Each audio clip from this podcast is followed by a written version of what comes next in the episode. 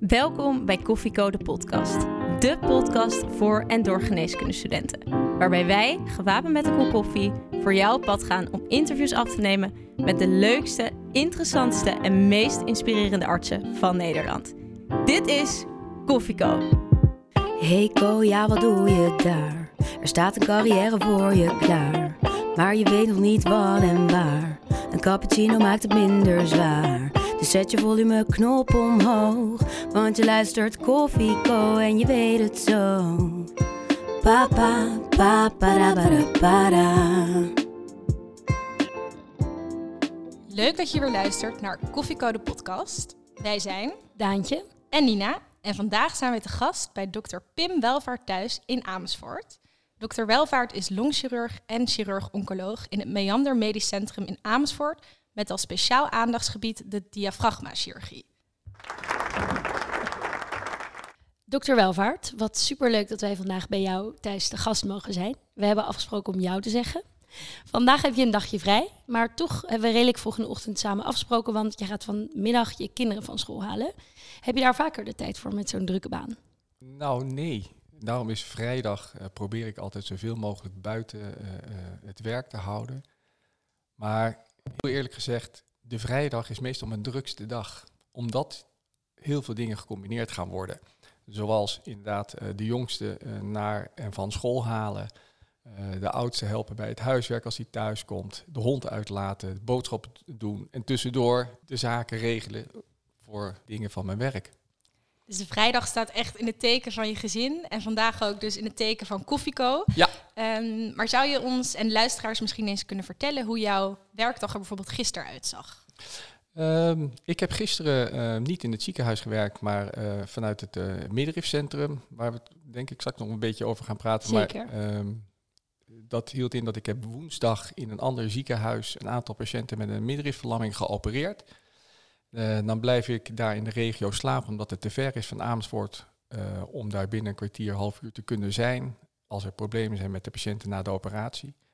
En eh, de donderdag is dan de dag van de visite lopen, de vergadering in dat ziekenhuis over hoe verder het bedrijf, de samenwerking tussen het ziekenhuis en het middenrifcentrum verder goed te kunnen ontwikkelen. Dus ik kom donderdag meestal in de loop van de middag thuis.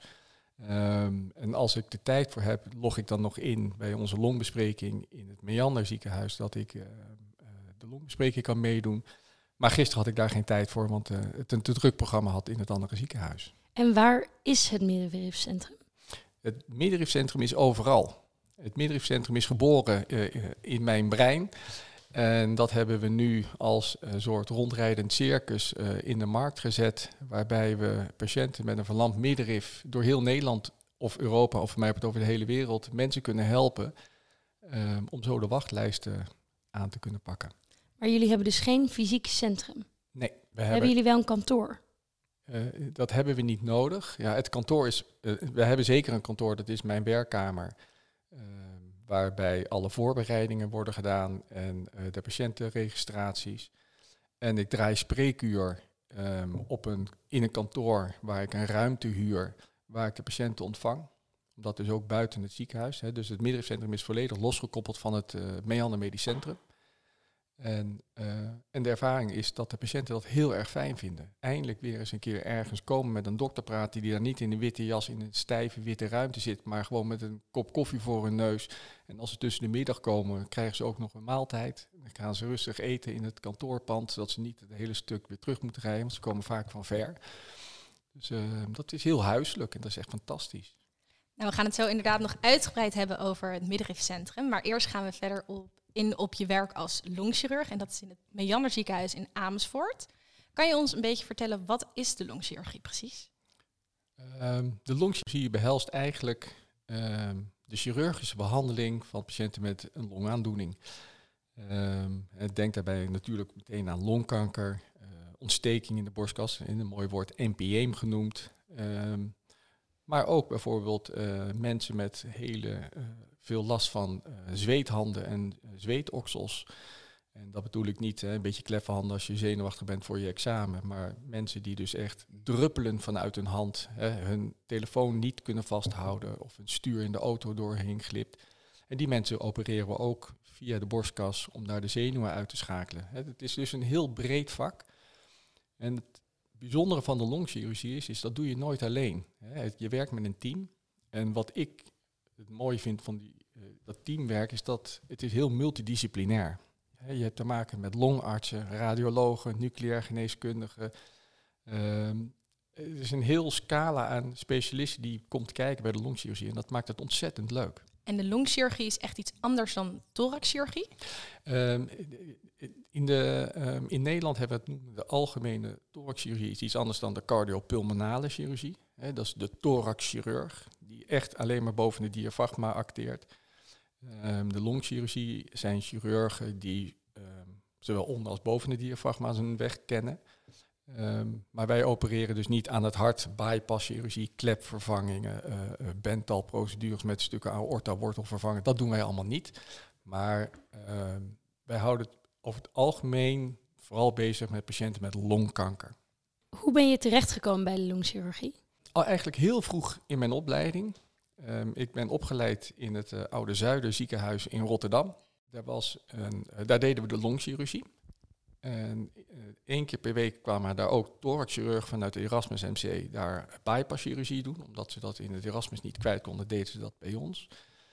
En ehm, ik was net derdejaars eh, artsassistent. En ik ging met een chirurg opereren die de longchirurgie deed. En ja, ik was altijd wel vrij enthousiast als ik dingen mee mocht helpen. Dus ik vroeg, zou, zou ik deze keer de, de borstkas mogen openmaken?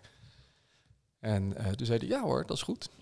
En ehm, uiteindelijk heb ik de hele operatie gedaan. Zo. En Als co-assistent. Nee, Of niet als eh, co-assistent. Nee, oh, nee, oké. nee. als artsassistent. Als artsassistent. Ja, ik was, eh, ik was net derdejaars. Ja. Eh, dus dat was eigenlijk vrij vroeg in mijn opleiding al. En wij hadden in dat ziekenhuis de, ehm, de gewoonte dat iedereen die had geopereerd, vertelde wat hij had geopereerd op de overdracht 's middags. Dus als je met, samen met een baas had geopereerd en jij had een liesbreuk gedaan, vertelde jij de liesbreuk. En als de baas een aorta had eh, geopereerd, dan vertelde de baas dat hij een aorta had geopereerd. Het was dus niet de assistent die alle operaties van de dag vertelde. En smiddags op de overdracht eh, vertelde ik, eh, toen waren wij onze, onze operatiekamer aan de beurt. En toen vertelde ik, nou, we hebben vandaag een lab eh, gol gedaan, hè, dus een galblaas verwijderd. We hebben een liesbreuk gedaan en we hebben een lobectomie van de rechterbovenkwap gedaan. En iedereen die zat een beetje naar eh, zijn papiertjes te staren en die registreerde dat niet. En naast mij zat een wat oudere vaatchirurg en we zaten altijd op hetzelfde plekje samen. En die fluisterde toen naar de tafel kijkend en met een hele grote grijns naar mij kijkend op een gegeven moment. Er is vandaag een longchirurg geboren. En ik heb me dat later pas beseft dat hij dat zei, maar hij had gelijk. Want ik weet dat toen ik die long opereerde, dacht ik, ja, dit is echt het allermooiste dat ik ooit heb gezien en gedaan. En ik heb de week daarna heb ik de thoraxchirurg die bij ons vaak kwam, heb ik aangesproken en ik zeg van ja, dit is mijn vak. Ik wil bij jou een opleiding.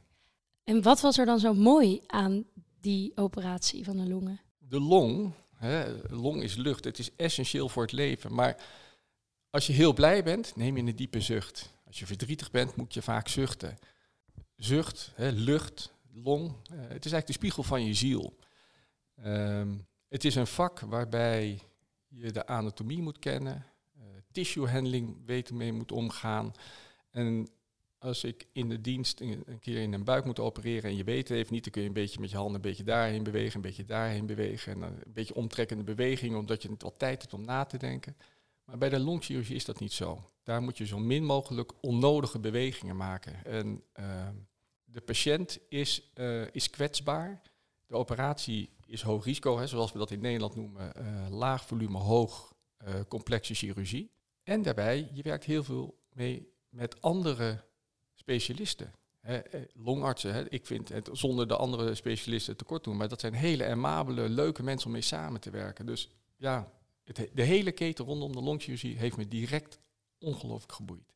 Want de longen zijn eigenlijk hele gekke organen, want ze zijn helemaal gevuld, gevuld met lucht. Hoe opereer je een long? Hoe gaat dat in zijn werk? Want ik zou denken, die klappen in. Als je één verkeerde beweging maakt, dan plop, dan is het gewoon klaar. Dat zou ik denken. Ja, kun je dat Eh, uitleggen? Ja, ehm, nou als we het eh, een beetje vergelijken, vroeger eh, deed je alles natuurlijk open. Hè, dan sneed je de borstkas open en tegenwoordig doen we alles met kijkbuisoperatie. Dus tenminste zoveel mogelijk. Ehm, als we willen open, gaan opereren op een long, willen we juist dat die long inzakt. De patiënt wordt geïntubeerd met een bepaalde beademingsbuis waarbij je de ene long kunt beademen en de andere long kunt samenvallen, zodat je meer ruimte krijgt om te opereren. En het is niet zo dat dat ding als een ballon is gevuld met lucht, want het, het, is gewoon weefsel waarbij het lucht in en uit. Je kunt ook als je een long knijpt, kun je het gewoon de andere kant op knijpen in een ander stukje van de long. Ehm, maar het is wel zo, als je een stuk eruit knipt en je zou dat niet sealen of hechten, ja, en je dan de long weer opblaast, dan blaas je gewoon de lucht naar buiten. En dan heb je luchtlekkage, zoals het heet. Nou, en daar zijn ook weer allerlei technieken voor, omdat je zo heel geselecteerd delen van de long kunt verwijderen, zodat de rest van die long het weer gaat doen en niet elke keer als je een ademzucht neemt, die lucht uh, je, je borstkas inborrelt. En voeren jullie nog wel open operaties uit of is het echt alleen die kijkbuisoperaties? Um, in ons ziekenhuis is het zo dat we doen alles scopisch, dus minimaal invasief, tenzij. En wat zijn degenen die we open doen? Dat zijn die patiënten die uh, tumoren hebben, uh, heel centraal op het hart, waarbij we de, de bloedvaten in het, uh, binnen het hartzakje moeten doornemen. Of tumoren die zo groot zijn dat, ehm, dat we geen ruimte hebben om met een kijkbuisoperatie veilig te kunnen opereren. Dan wel dat het gewoon niet veilig is um, om met een kijkbuisoperatie te opereren. En dat ik mezelf niet handig genoeg acht om het veilig te doen met een kijkbuisoperatie, dan maken we het sneetje ietsje groter. En hoe zien jouw patiënten eruit? Zoals jij en ik. Alleen vaak zijn het rokers. Dus dat zie je natuurlijk uh, ook aan dat longweefsel zelf, maar ook aan de patiënt zelf. Hè. Ze, uh, uh, iemand die heel veel heeft gerookt ziet er anders uit dan iemand die altijd heel netjes uh, wortelsap heeft gedronken. Ehm, dus uh, het is een kwetsbare patiënt, maar het is ook. Um, het bijzondere vind ik van een longkankerpatiënt is dat als ze heel veel hebben gerookt, zijn ze schuldbewust. Zij weten dat ze longkanker hebben gekregen door roken. En het knap is, ook die verstokte rokers daarna kunnen stoppen met roken. En um, ja, het, het, het, is een patiënt die wil overleven. Zij weten de gevaren van uh, longkanker en uh, als je niks doet, dat er weinig opties zijn. Uh, dus ik vind het altijd ongelooflijk fijn om ze te kunnen opereren, want dat betekent dat we een curatieve mogelijkheid hebben. Patiënten die zijn uitgezaaid, die we niet meer kunnen beter maken met een operatie, opereren we dan ook niet. Heb je een voorbeeld van een patiëntenverhaal die indruk op je heeft gemaakt? Eigenlijk maakt elke patiënt wel indruk op mij. Ehm, de, nou, een patiënt die heel veel indruk op mij heeft gemaakt, en dat is een beetje een raar verhaal. Uh, toen werkte ik nog uh, in een ander ziekenhuis. Toen kreeg ik een um, patiënt op mijn spreekuur. Die, die, zag er raar uit, een rare lichaamsvorm. Hij stond een beetje scheef. En uh, ik, nou, ik vroeg hem, nou, wat komt u doen? En ehm, toen zei hij, ja, nou, ik moet je iets vertellen. Toen ik zeven jaar was, deze man was toen in de veertig... Toen ik zeven jaar was, had ik een grote tumor uh, tussen mijn ribben naar binnen groeien in mijn borstkas. En uh, niemand durfde mij te opereren, want ze zei dat overleef je niet. En toen kwam ik bij een professor en die zei van, nou weet je wat, ik haal het er wel uit. En, um, en die heeft toen dat stuk uit mijn borstkaswand geknipt en dat bleek een sarcoom te zijn. Uh, maar daar zat toen een heel groot gat in mijn borstkaswand. En toen heeft die chirurg heeft voor mij bij de schoenmaker een leren corset laten bouwen zodat mijn borstkas werd beschermd tegen krachten van buitenaf, omdat ik geen ribben meer had en ik dus eigenlijk zo'n dreun op mijn longen kon krijgen. Uiteindelijk heeft hij daarvan een gipsmal gegoten en die heeft hij naar Amerika opgestuurd en daar heeft hij een siliconen prothese voor, van laten maken. Nou, in die tijd kwam dat bijna niet voor.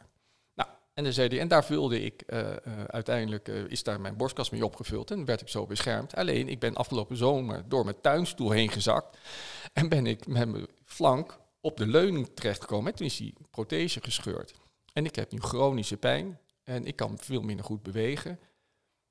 En ik ben overal geweest, maar niemand durft deze operatie aan, want iedereen is bang dat alles met van binnen, met mijn long en met mijn hart is vergroeid. Dus ik heb toen die, uh, die professor opgezocht uh, uh, waar die woonde. En ik heb die man in Frankrijk gebeld en die zei, u heeft het erin gestopt, hoe gaan we dat oplossen? En toen zei hij, dan moet je naar mijn zoontje toe. Dus deze uh, meneer was door mijn vader vroeger geopereerd. Wow. Dus dat was, dat, toen ik daar zat, ik uh, kreeg tranen in mijn ogen, want ik kon me het verhaal namelijk nog herinneren. Want ik riep in één keer heel hard, ja, jij bent het jongen met het hondje. Nou, toen begon die jongen gelijk te huilen. En zei hij, ja, dat zei je vader. Dus nou, maar die jongen, mijn pa heeft mij ooit verteld van, uh, dat hij dit avontuur had bewandeld. En hij zei, soms moet je gewoon outside box kunnen denken van als iemand zegt dit kan niet, moet je er zelf ook van overtuigd zijn dat het niet kan. En niet meteen, oh dat heeft een ander gezegd, dus het kan niet. Dus dat is voor mij wel heel leerzaam geweest. En ook voor mij als ontwikkeling als chirurg. Maar um, ik heb toen s'avonds mijn vader gebeld. En ik zeg, luister vriend, als je mij dit soort patiënten verwijst, zou me dat van tevoren willen zeggen. Ik zeg, maar dit werd een emotioneel consult, terwijl ik het, mijn spreek wel uitliep. Dus dat was wel een beetje grappig. Uh, dus ik zei, maar goed, jij hebt het erin gestopt en help je ook maar het eruit halen. Dus toen heb ik mijn vader, die was toen tien jaar niet op een operatiekamer geweest. Die was hem met pensioen. Ja, en... Uh, dus hebben we dat samen gedaan. Dus het was ontzettend leuk. We hebben je natuurlijk even uitgebreid gezocht op uh, Google, op internet. En daarbij hebben we ook Zorgkaart bekeken. Um, en dat is een plek waar patiënten reacties kunnen plaatsen over hun arts. Um, en één patiënt heeft daar gezegd: fantastisch mens, deskundig, empathisch, neemt echt de tijd voor je en ondersteunt je. Hij ziet je als mens en houdt van zijn patiënten. Wat voel je hierbij? Of wat doet dit met jou als je dit zo hoort?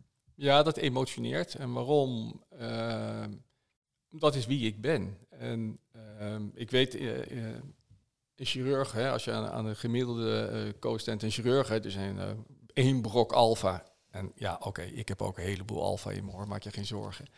Maar ik, ik wil overbrengen op die patiënt dat hij geen nummer is. En dat dat iemand is die ook een familie heeft en ook kwetsbaar is, net zoals ik dat ook ben. En um, ik vind het mijn verplichting als chirurg om die patiënt het idee te geven dat ik heel erg goed voor hem ga zorgen. En ik denk dat je dat alleen maar kunt doen op het moment dat je verbinding maakt. dus dat je niet alleen luistert, maar ook hoort wat iemand zegt. En dat je iemand elk moment van de dag het idee geeft, deze gast die gaat voor mij zorgen. En die doet meer zijn best voor mij dan voor wie dan ook. Want dan heb ik het goed gedaan. En, uh, probeer ik over te brengen. Dus ik denk, dat is mooi dat, je dit, uh, dat iemand zo'n recensie schrijft.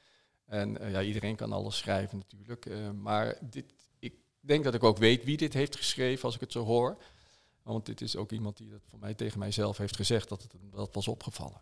Ja, dat, dat doet mij ook denken aan een aflevering op televisie, wat ik van jou heb gezien bij Mijn Leven in Hun Handen. En dat is een aflevering waarbij ze de patiënt in beeld brengen die volgens mij een operatie gaat ondergaan. En daar was jij kort in beeld, maar het ging eigenlijk over de patiënt, het programma. En dat was een oudere man en die had een middenrifverlamming. En hij was daar zichtbaar heel erg geëmotioneerd door en niemand kon hem meer helpen. En toen is hij uiteindelijk bij jou terechtgekomen. Uh, en jij hebt hem toen geholpen, klopt dat? Ja. Het viel me op dat je heel veel kan doen voor zo iemand die eigenlijk heel erg um, nou ja, hij gaf zijn eigen leven een heel laag cijfer. Want een uh, is heel invaliderend. Uh, volgens mij doe je dan hele bijzondere dingen voor zo iemand. Ja, dat klopt. Uh, wat, je, wat ik vaak hoor, hè, de patiënten die naar mij toe komen met een verlamd middenrif, is dat ze zeggen, mijn leven is voorbij. Je, je, kunt je voorstellen dat als je benauwd bent, dat je, hè, zet je even een raam op, even een keer goed zucht en dan voel je weer beter. Maar dat kunnen deze mensen niet. Die mensen die zijn de hele dag benauwd. Die worden benauwd wakker en die gaan benauwd naar bed. Hebben geen energie. Zoals wij zonder erbij na te denken onze sokken aantrekken, uh, schoenveters strikken, uh, de trap oplopen. Dat kunnen deze mensen vaak niet meer. En dat kunnen hele jonge mensen zijn, dat kunnen oude mensen zijn. Maar deze man, uh, die op de televisie is geïnterviewd en gefilmd tijdens de operatie, die, die zag zijn leven niet meer zitten. Die had een passie met het werk op het land, maar ook zijn kleinkinderen waar hij mee over de dijk kon wandelen. Kon hij allemaal niet meer. Hij kon echt helemaal niets meer wat hij leuk vond. Ja, dat is echt verschrikkelijk. En komt het veel voor, een middenrifverlamming? Uh, ik dacht vroeger van niet, maar gezien mijn wachtlijst die is ontstaan, uh, komt het meer voor dan wij ons realiseren. Maar met name zijn er ook een heleboel mensen die het hebben, die er geen last van hebben. Want die hoeft niet met een verlamd middenrif altijd klachten te hebben. Maar juist die mensen die verlamd zijn, zijn we er nu achter gekomen dat uh, van oudsher de behandelaars zeggen, nou, uh, de operatie om dit te herstellen is zo zwaar, leer er maar mee leven. En door de techniek die uh, ik nu heb ontwikkeld, is het een operatie met uh, een kijkpasoperatie, drie kleine sneetjes in je buik en de volgende ochtend weer naar huis. En niet naar de intensive care, niet eindeloos allerlei revalidatieprogramma's. En dan kun je opeens heel veel mensen helpen. En dat is echt fantastisch. Want het gaat eigenlijk nu al de hele tijd over dat middenrifcentrum wat je hebt opgericht. Ehm, want er is een nieuwe techniek, wat je net al een beetje uitlegde, die minder invasief is, waardoor meer patiënten geopereerd kunnen worden. Ehm, dus het is een expertisecentrum, zei je. Hoe heb je dit tot stand gebracht? Nou, de eerste patiënt waar ik deze techniek bij heb toegepast, dat is uit, dateert uit 2009, eind 2009. Ehm, ik kreeg een als longen klare longchirurg. ik was opgeleid in de VU. En deed daar onderzoek naar middenrif, uh, spiercellen. En, dus ik had overdreven interesse gekregen in het diafragma, uh, het middenrif. En ik kreeg een, man verwezen uit het ziekenhuis waar ik toen werkte. Uh, want die was elke keer van zijn home trainer afgekukeld bij de hartrevalidatie na zijn hartinfarct. En um, uiteindelijk bleek hij een hoogstaand middenrif te hebben aan de rechterkant. Waarbij elke keer als hij zich ging inspannen, het middenrif verder omhoog ging en zijn hart werd uh, gecomprimeerd door de omhoogkomende lever en daardoor een slechte perfusie kreeg en flauw viel. Nadeel van deze meneer is, en uiteindelijk het voordeel voor deze techniek geworden, is dat hij had daarbij ook het teken van Gila-Iditi. En dat is waarbij de dikke darm niet onder de lever zit, maar tussen de lever en het middenrif. En toen ik de uh, CT-scan van deze man zag, toen ik hem kreeg verwezen, toen dacht ik, ja, als ik hem nu vanuit de borstkas ga opereren, zoals ik dat altijd deed. Toen dacht ik, nou, dan heb ik ten eerste kans dat ik uh, met een hechting door het middenrif ook in zijn darm zit. Nou, dat lijkt me ook geen goed idee. Maar als ik nou zijn darm niet weet te raken, dan wordt zijn darm tussen zijn lever en het middenrif geplet. Nou, daar wandelt nooit meer een keutel voorbij. Dus toen dacht ik, dat is ook geen goed idee. Ik moet het dus van onderaf doen. En toen heb ik samen met mijn destijds uh, GE-maatje hebben gezegd, nou, we gaan uh, het via de buik doen. Want ik opereerde toen ook veel GE. En uh, toen hebben we de, uh, alle die bandjes allemaal losgemaakt van de dikke darm. Die hebben we onder de lever gelegd. Rekening mee houden dat we eventueel, als we geen ruimte zouden hebben, een stuk van zijn darm zouden verwijderen. En dat hadden we ook met die man besproken. Um, en toen hebben ze een middenrif naar beneden gehaald en geopereerd. En die man was drie dagen later thuis. En hij, was later thuis omdat hij een exacerbatie van zijn COPD had, want dat had hij daarbij ook. En dat was een hele zware meneer. Maar die man die knapte zo snel op dat ik dacht van oké. Okay. Maar je had die operatie nog nooit eerder uitgevoerd zo? Nee, nee. En ik had er uh, natuurlijk, uh, voordat ik hem ging opereren, had ik het helemaal uitgedacht hoe we het zouden doen. Uh, samen met het VU Medisch Centrum, waar ik toen was opgeleid tot longchirurg, heb ik met de afdeling, met de afdelingshoofd van de longengeneeskunde en met de thoraxchirurgie, hebben we het hele plan gemaakt. Iedereen stond stand-by om te kunnen kijken of te helpen. mensen op de OK erbij. Van, nou, we moeten kijken of dit veilig gaat. Maar dit was voor de man de enige mogelijkheid om te kunnen revalideren en zo dus overleven van zijn hartinfarct. Maar was je dan niet super zenuwachtig voor die operatie? Nee, ik ben eigenlijk nooit zenuwachtig voor een operatie. Ik had er ongelooflijk veel zin in, omdat ik echt het idee dat deze meneer ging helpen op deze manier. Want ik had ook, ik had het zoveel in mijn hoofd al geopereerd uh, toen ik die man voor het eerst op mijn spreker had gezien dat ik, ik had alle stappen in mijn brein al zo vaak gemaakt dat ik, ik wist exact hoe het zou gaan lopen. En het is ook gelukkig zo gelopen. Uh, misschien als het helemaal fout was gaan, dat ik dacht van, je had misschien zenuwachtig moeten zijn. Kijk, gespannen wel, maar ik weet nog, de chirurg, hè, uh, Paul Ong, dat was de GE-chirurg, uh, vond ik echt zo'n lieve man ook en zo'n kundige vent ook. Dus ik dacht van, ja, ik heb iemand naast me die ik 100% vertrouw als het GE-technisch opeens heel ingewikkeld gaat worden.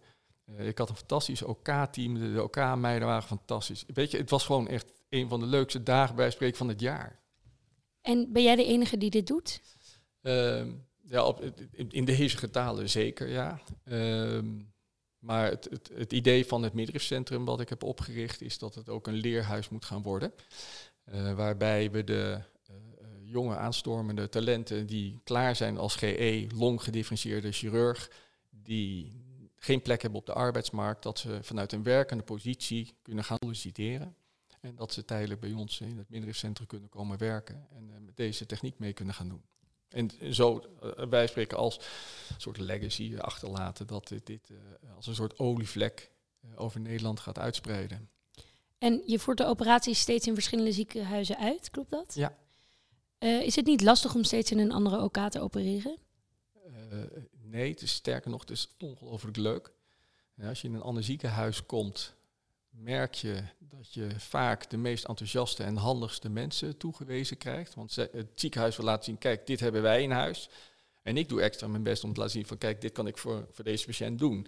en ehm, vaak als je als gast komt, dan ben je natuurlijk low profile. Uh, zijn is altijd goed om dat te doen. Maar als je ziet dat andere mensen het heel leuk vinden, dan word je zelf ook enthousiast ervan. En mensen vinden het leuk om iets speciaals te mogen doen. Denk maar aan jezelf als je iets mag doen en je zegt, nou Daantje, wil jij dat bij mij komen doen? Oh, wauw, ja, graag. Snap je? Nou, dat werkt voor beide kanten. Dat geldt voor mij ook zo. Ehm, het enige is dat ik heb nu uh, de, luxe positie dat we met het middenrifcentrum een samenwerkingsovereenkomst hebben met uh, het Koningin Beatrix ziekenhuis in Winterswijk waar wij op regelmatige basis meerdere patiënten per dag en per week mogen opereren.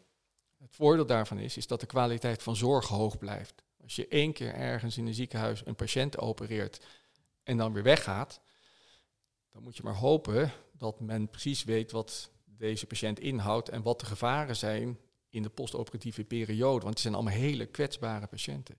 Terwijl als je dat elke week bij iemand mag doen en je doet er meerdere op een dag, Ten eerste is het ook fijn voor je wachtlijst, want dan ga je die ook echt inlopen in plaats van eentje ergens doen. Maar als je er vier of vijf op een dag doet in hetzelfde ziekenhuis en elke week maar weer, dan is het hele team daaromheen daarop ingespeeld. En stijgt de ervaring van de, voor de zorg. Dus de kwaliteit van zorg wordt veel beter.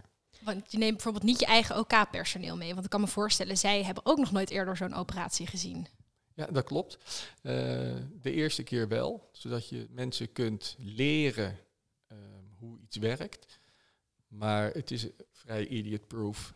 Ehm, het is voor de uh, verpleegkundige ehm, ook leuk om te doen. En ik heb geen haast. Zeker als we een team gaan inwerken. als ik nu zo kijk in Winterswijk, dan heb ik een dedicated team toegewezen gekregen.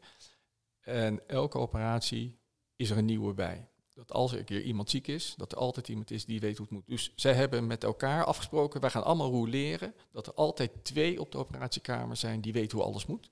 En de derde is het eerst omloop, dan instrumenterende en dan assisterende. En dat is echt zo fijn. Dus de kwaliteit van de zorg gaat er niet op achteruit omdat het in verschillende centra wordt uitgevoerd? Integendeel. Het, uh, als je het vaker in een ander centrum mag doen, gaat de kwaliteit omhoog. Want iedereen doet zijn best om die bijzondere patiënt ook te kunnen helpen. Is het wel eens misgegaan, de operatie? Een longchirurgspatiënt of een uh, middenrifpatiënt? Maakt niet uit. Uh, ja, uh, bij mij gaan er ook wel eens dingen niet goed. Ehm, ik kan me nog heel goed herinneren ehm, in de beginfase van die middenrifchirurgie. Het, het gevaar is, is dat je je hand overspeelt en dat je dingen gaat doen die je eigenlijk niet had moeten doen of anders had moeten invliegen.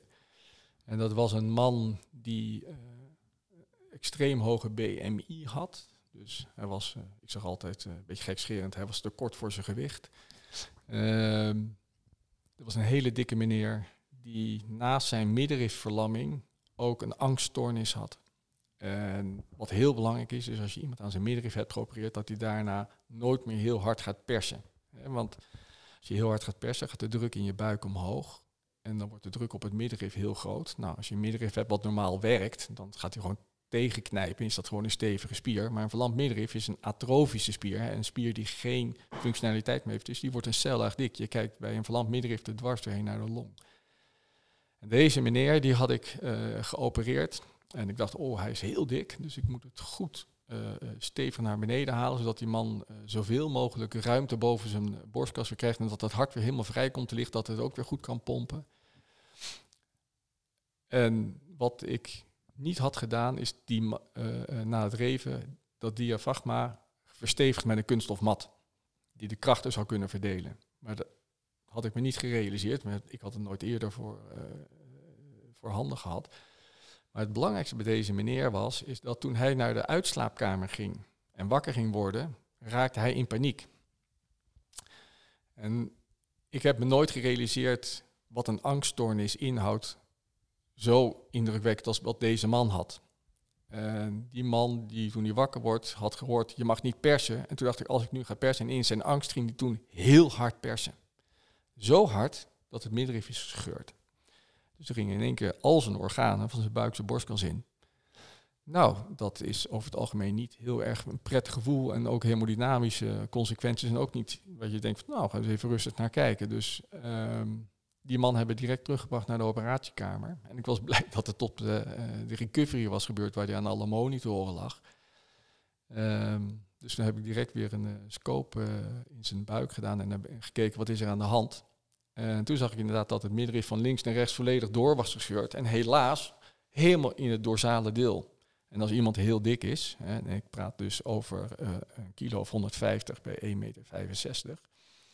Dat is best wel een uitdaging als je daar met een scope in gaat. Als er heel veel uh, intra-abdominaal vet aanwezig is. Het momentum, hè, ons buikvetschort, is dan ook heel prominent aanwezig. En toen dacht ik, ja, ik kan daar niet bij. Wat moet ik nou doen? Nou, en dan komt het weer om de hoek. Ik was blij dat ik thoraxchirurg, ook uh, als uh, thorax opgeleide chirurg daar ook de weg wist. Dus ik heb die man op zijn kant gelegd. En ehm, we hebben zijn borstkas open gemaakt. En we wisten dat we dat niet met een kijkwijsoperatie gingen doen. Want de organen zaten echt tot bovenin in zijn thorax. En als, zeker als iemand zo zwaar is, is de laag tussen de ribben tot aan de huid is gewoon heel dik. Dus we hebben een thoracotomie gedaan, zoals dat heet, een posterolaterale thoracotomie. Dat is een open benadering. Een open benadering. En uh, hebben we met de hand alle organen naar beneden geduwd. Met één hand op de plek gehouden en met de andere hand heb ik een kunststof mat op dat randje wat er nog stond ingehecht. En uh, het ge, uh, geplooide die middenrif wat ik had gedaan, heb ik helemaal weer losgemaakt en daarna als een soort plastiek eroverheen gelegd. En, ehm, en die man is daarna heel vlot weer opgeknapt. Ehm, en ik zou zeggen, godzijdank. Um, maar dat zet je wel gelijk weer terug met je voeten uh, op de aarde en beseffen van uh, misplaatste hoogmoed of was het on, uh, ondoordachtzaamheid. Ik weet het niet meer zo goed. Ik weet wel dat enorm veel indruk op me heeft gemaakt. Ik, ehm, wat ik in het begin al zei, ik wil heel goed voor mijn patiënten zorgen. Ik beloof dat ik alles voor ze doe om ze beter te maken. En tenminste naar mijn kunnen wat ik kan doen. Um, en ik voelde hier dat ik had gefaald. En falen is, uh, is geen fijn gevoel. Dat vindt niemand fijn. Je weet dat het kan gebeuren. En uh, ik kan ongelooflijk goed tegen mijn verlies met spelletjes doen met de kinderen en zo.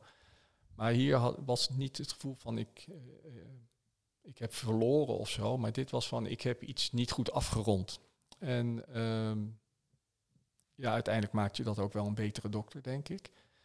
Um, je laat tegelijk ook je kwetsbaarheid zien als je bij de patiënt daarna komt van ja, dit hebben we niet goed ingeschat. Um, maar het fijne is, die man is ongelooflijk opgeknapt. Hij bleek een professioneel zanger te zijn. En ik kreeg later zijn nieuwe cd opgestuurd.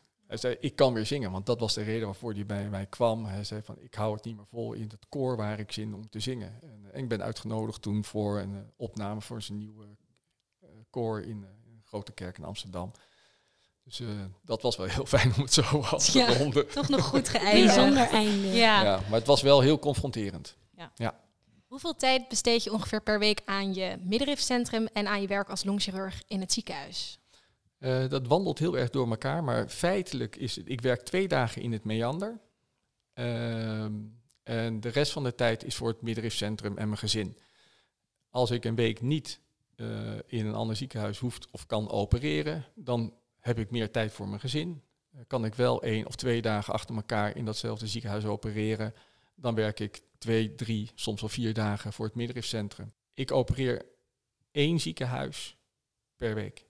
Dat als stel dat twee ziekenhuizen zeggen, ja, kom maar met de patiënt hier naartoe, of de patiënt komt vanuit het ziekenhuis en ik ga daar opereren.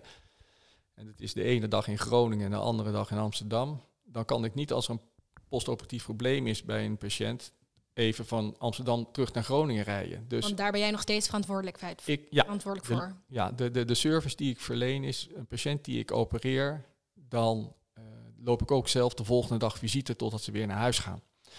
Um, en als er een probleem is, word ik ook gebeld. Dus ik wil niet op twee ziekenhuizen um, aanwezig moeten zijn. Dat is geen goede kwaliteit van zorg en dat geeft mijzelf ook veel te veel onrust. Dus daarom is het zo fijn dat ik een samenwerksverband uh, heb met een ziekenhuis waar ik elke week meerdere mag opereren. Dus uh, dan hoef ik me niet daar zorgen om te maken van, oh, ik moet nu in Groningen opereren, dan kan ik er maar één opereren. Maar dan heb ik de rest van de week geen andere operaties meer. Dus heb je deze week maar één kunnen opereren. En het grote voordeel is als we straks als leerhuis zijn begonnen en dus uh, jonge chirurgen ook dit werk doen, dat we op meerdere plekken tegelijk kunnen opereren. Dat zou echt fantastisch zijn. En daarbij dat ze misschien een plek kunnen krijgen. De co-telefoon. We hebben een co-telefoon die is uh, een co-telefoonvraag die is ingezonden door Willem. Hij vraagt zich af, in andere landen valt de opleiding tot longchirurg onder de thoraxchirurgie, maar in Nederland valt het onder de algemene chirurgie. Wat vind je daarvan en moet het anders in Nederland? Uh, Willem, dankjewel voor deze hele leuke, maar ook een hele goede vraag. Uh, het is inderdaad interessant om het verschillen tussen Nederland en het buitenland te zien. In Nederland zijn er twee typen longchirurgen. De longchirurg vanuit de algemene heelkunde, zoals ik dat ben, of longchirurgie vanuit de cardiothoracale chirurgie, waar we het in het begin al eventjes over hebben gehad. Ook thoraxchirurgen opereren longen. Dat is van oudsher overal zo. Alleen wij als Nederlanders hebben ook gedacht, nou, dat kunnen wij ook. En zolang wij geen essentiële hartchirurgie doen, zoals eh, op de uh, hart-longmachine en dat soort zaken, kunnen wij prima ook longen opereren. Um, de opleiding in Nederland tot longchirurg vanuit de heelkunde um, is echt gericht op longchirurgie. En dat heet de algemene thoraxchirurgie. En daar doen we dan ook de mediastinale tumoren bij en de mediastinale lymfeklierstagering, uh, zoals de mediastinoscopie, een mooi woord. En de longkanker, de klaplongen, uh, hematothorax en dat soort zaken.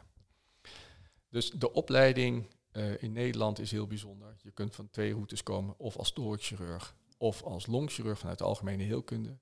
Ik denk dat waar we nu in Nederland naartoe gaan, is dat wij als Nederlands Vereniging voor Longchirurgie en de Nederlands Vereniging van Thoracale Chirurgie straks één grote groep zullen vormen met longchirurgen. Dat zijn nu nog twee aparte groepen. Wij hebben nu de Nederlands Vereniging voor Thoraxchirurgie en de Nederlands Vereniging van Longchirurgie. Maar wij uh, zijn uh, met elkaar in gesprek om te kijken hoe we dat in de toekomst anders zullen gaan doen. En je denkt niet dat de ene weg beter is dan de andere weg? Zeker niet. Ehm, want het heeft allebei heeft veel voor, uh, voordelen. Um, er zijn tumoren die we met een long uh, opereren. Zeker toen ik nog in Amsterdam als uh, chirurg in vervolgopleiding werkte, opereerden we heel vaak samen met een cardiothoracaal chirurg. Als er een tumor in, een, in bijvoorbeeld in het linker atrium of in het rechter atrium was doorgegroeid, dan was het toch wel heel fijn dat je dat samen kon opereren met een thoraxchirurg die, die uh, tijdelijk de patiënt op de hart-longmachine kon zetten, een stuk van het hart eruit kon knippen en weer aan elkaar kon naaien. Nou, daar moest ik als algemeen chirurg toch echt niet aan denken.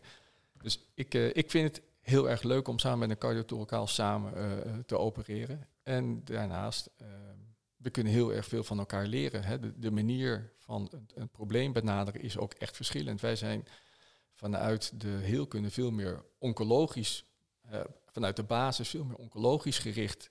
En een cardiotoracaal chirurg uh, is niet een oncologisch chirurg en dat zijn wij wel. Um, maar je ziet dat in de loop der tijd een cardiotoracaal chirurg heel erg veel in die oncologie is gedoken in de afgelopen uh, decennia. En ja, de gemiddelde thoraxchirurg die longs opereert nu is ongelooflijk goed onderlegd in de oncologische chirurgie. Dus dat is ontzettend leuk dat je ziet dat we gewoon naar elkaar toe aan het groeien zijn in de afgelopen jaren. We willen ook nog even wat meer weten over jou als persoon. En dat gaan we doen via het doktersdilemma. We gaan jou een aantal dilemma's voorleggen en je mag snel antwoorden. Het doktersdilemma. Het leven bestaat soms uit lastige keuzes.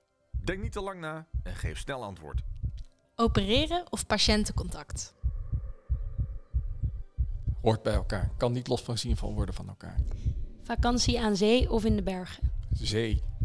Onderzoek doen of opleiden? Opleiden. Met de auto of met de fiets naar je werk? Auto. Werken om te leven of leven om te werken? Hmm. Weet ik niet. Sky Radio of Radio 10? Radio 10 non-stop.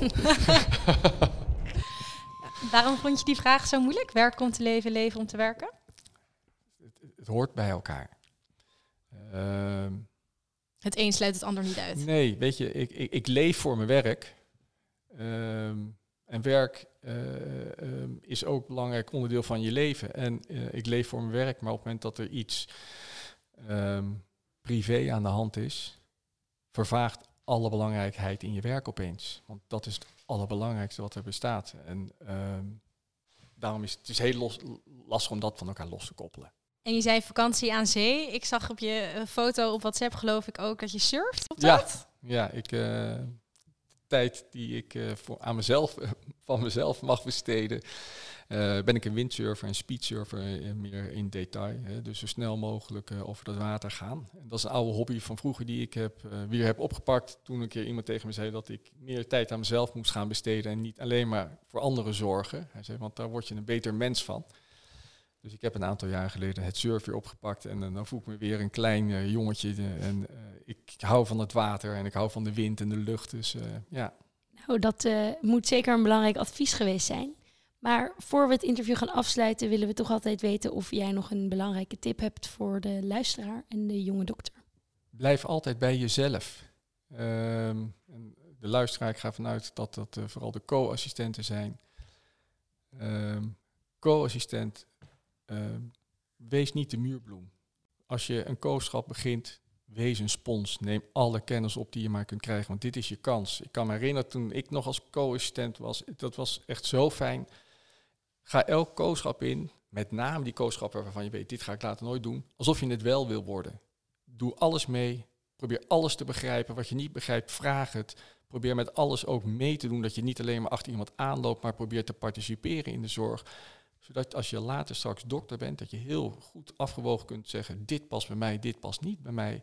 Maar ook dat wat je ook wordt, een hele brede kennis, maakt je een betere dokter. Je kan veel beter vakoverstijgend nadenken. En er zijn zo weinig ziektes die alleen maar één specialisme bevat. Dus als je tijdens je kooschappen zoveel hebt meegemaakt en dacht, oh, dat, dan weet je ook, die dokter moet ik erbij halen. Of zou het daarmee te maken kunnen hebben. Dus geniet van die kooschappen. Het is eh, echt, in mijn beleving, het leukste deel van je studie. Alles eruit halen wat erin zit. Alles Zeker. eruit halen wat erin zit, maar met name ook laat je horen. Eh, ehm, en ook als je denkt, nou, uh, oogheelkinderen, dat vind ik echt zo niks. Doe alsof je het het allermooiste vak vindt. Want als jij enthousiast bent, is jouw dokter bij jou ook enthousiast. En leer je dus veel meer en mag je misschien zelf een keer zelf iets doen. Dat is echt mijn grote tip. Nou, mooie tip. Dan zijn we aan het einde gekomen van deze aflevering. Dokter Welvaart, heel erg bedankt dat wij met Koffieco vandaag bij jou thuis te gast mochten zijn. En lieve luisteraars, jullie ook weer bedankt voor het luisteren. En tot de volgende keer bij Koffieco de podcast.